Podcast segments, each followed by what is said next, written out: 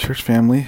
We've entered another week, and now we are in Exodus chapter 18. Uh, you might have heard this passage recently because I think PH made references to it. Uh, this is what modern people, I mean, theologians call the Jethro principle. It's familiar to us because it's really the part part of Scripture where we, as New Testament and even Old Testament saints, we understand like, okay, ministry is hard and we cannot do it ourselves, and there are just ways in which we can effectively utilize other people to do more ministry. Um, if you look at any successful business, it's never run by one person only. There's always going to be some sort of delegation. Other people are going to be head of different departments. Yes, you may have one like like chief executive officer, but they have other people below them to help them do their task, and that's how they're successful. They, they they're uh, trained uh, or they're hired uh, for a particular task, and they're supposed to go and and you know, work together. And that's what the, we see here in this chapter. Uh, we see here that this is a very unique situation because up until this point, uh, Moses was really doing everything by himself. Uh, I can't imagine what that's like. I, I, even now in our church, when you know I have other people that I work alongside with, it does feel overwhelming and difficult because there's so many things going on, and the, and the work never seems to stop. So I can only imagine how difficult it would be when Moses, before you know the first 17 chapters what it like for him to do everything. Um, because that was his role. He, he thought that he could just do everything himself. And what's interesting is that god doesn't actually tell him that. He just tells him to be a leader. And i think this chapter in a lot of ways is god's grace in moses' life so that he can get help and get assistance.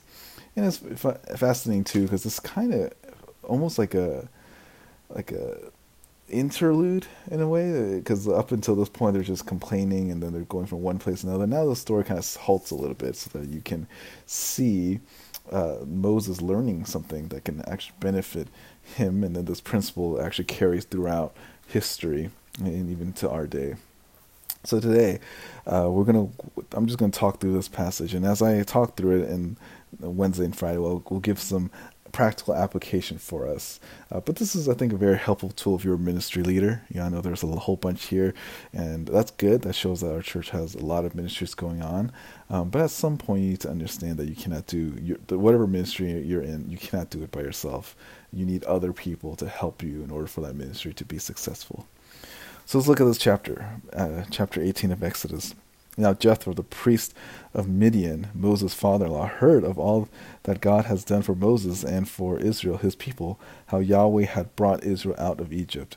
Now, what's fascinating here is that Jethro, you know, he's, he's shown up before, but this is like you know, way back in Exodus chapter 2, I believe, is when you see Jethro. Now he finally makes a reappearance, and um, he's heard of this. And he's from Midian. He's basically a Gentile, um, and he heard about God. He heard about what God has done. So somehow, even like the parting of the Red Sea, everything, the news has spread throughout Canaan that there is. Uh, there's this one group of people led by Yahweh, and they level the Egyptian army. And, and Jethro heard about this, and now it's like, wanting, oh, I gotta see my son-in-law. Verse 2 Jethro, Moses' father in law, took Moses' wife Zipporah after he had sent her away, and her two sons, with of whom one was named Gershom, for Moses said, I have been a sojourner in a foreign land. The other named Eliezer, for he said, God, the God of my father was my help and deliverer, and delivered me from the sword of Pharaoh. So basically, he just brought his, you know, the grandkids as well, and his daughter. Uh, then Jethro, Moses' father-in-law, came with his sons and his wife to Moses in the wilderness, where he was camped at the mount of God. This is basically right below where the Ten Commandments is going to be, uh, be taking place. So just a little FYI of the future of, the, of next week. Verse six: He went to Moses. He went. He sent word to Moses, "I, your father-in-law Jethro, am coming to you with your with your wife and her two sons with her." Then Moses went out to meet his father-in-law. He bowed down and kissed him, and they, and they asked each other of the welfare and went into the tent. Moses told his father-in-law all that had all that Yahweh had done to Pharaoh and to the Egyptians for Israel's sake, all the hardship and all eh, that had befallen them on the journey, how Yahweh had delivered them. this is really cool. This Moses just you know, recounting basically the book, the first sixteen chapter of Exodus, um, just sharing and telling like what it was like. And I, wish I was a fly on the wall there just to hear like you know how the other flies took out Egypt and how um, you know all the gnats and all the all the plagues and everything, and um, just seeing like just being a witness and, and just seeing Moses talk about these things. And I'm sure he talked about it because you know, unlike the Israelites, some of the Israelites that were grumbling, complain.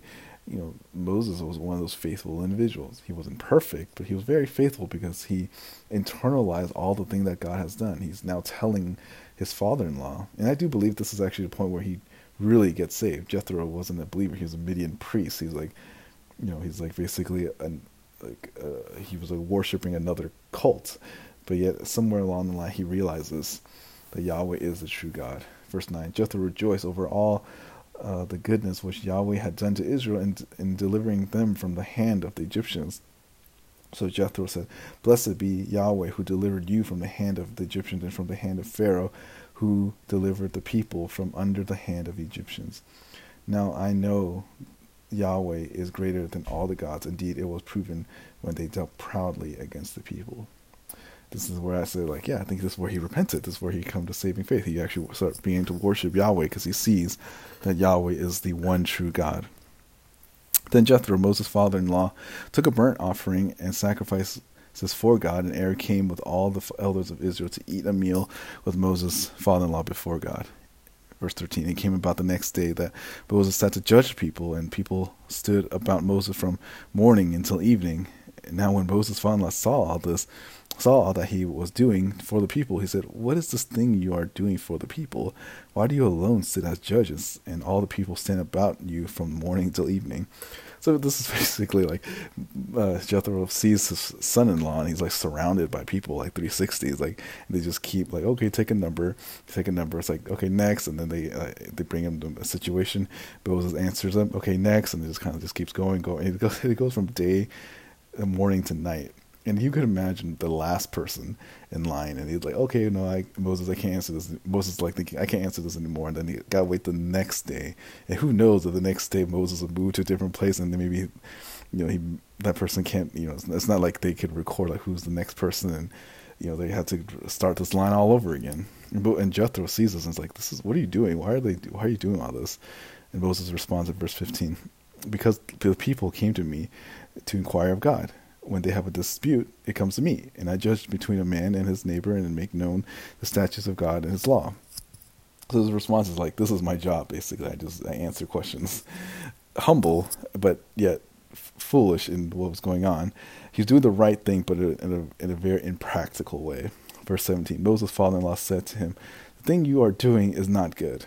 Now, having a uh, um, you know I understand that sometimes like fa- like father-in-laws and sons usually they don't get along because like just imagine what it's like like uh, yeah I think naturally people tend to not listen to their in-laws because they think like hey you can't run my life.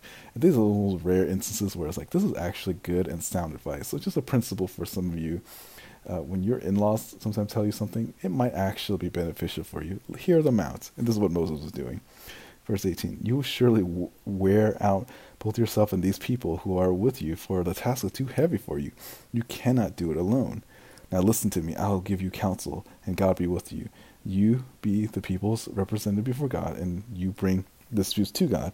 Then teach them the statutes and laws, and make them known to them the way in which they are to walk, and the work they are to do. Furthermore, you, are, you shall select out of all the people able men who fear God, men of truth, who those who hate dishonest gain, and you shall place these over them as leaders of thousands, of hundreds, of fifties, and of tens. Let them judge the people at all times, and let it be that every major dispute will they will bring to you, but every minor dispute they themselves will judge. So it will be easy for you, and they will bear the burden with you. So this is the idea that like you find, you train different people, and they help you do the job. Like you don't have to answer every single question teach people enough so that they can answer some of the, the smaller disputes. If there's a big issue that you can't answer, then that's when they should answer them. Verse 23 If you do this thing and God so commands you, then you will be able to endure, and all these people will go to their place in peace. This is again, very sound advice here. Verse 24 So Moses listened to his father in law and did as he said. Moses chose able men out of Israel and made them heads over the people, leaders of thousands, of hundreds, of fifties, and of tens. they judged the people at all times. The difficult dispute they would bring to Moses, but every minor dispute they themselves would judge.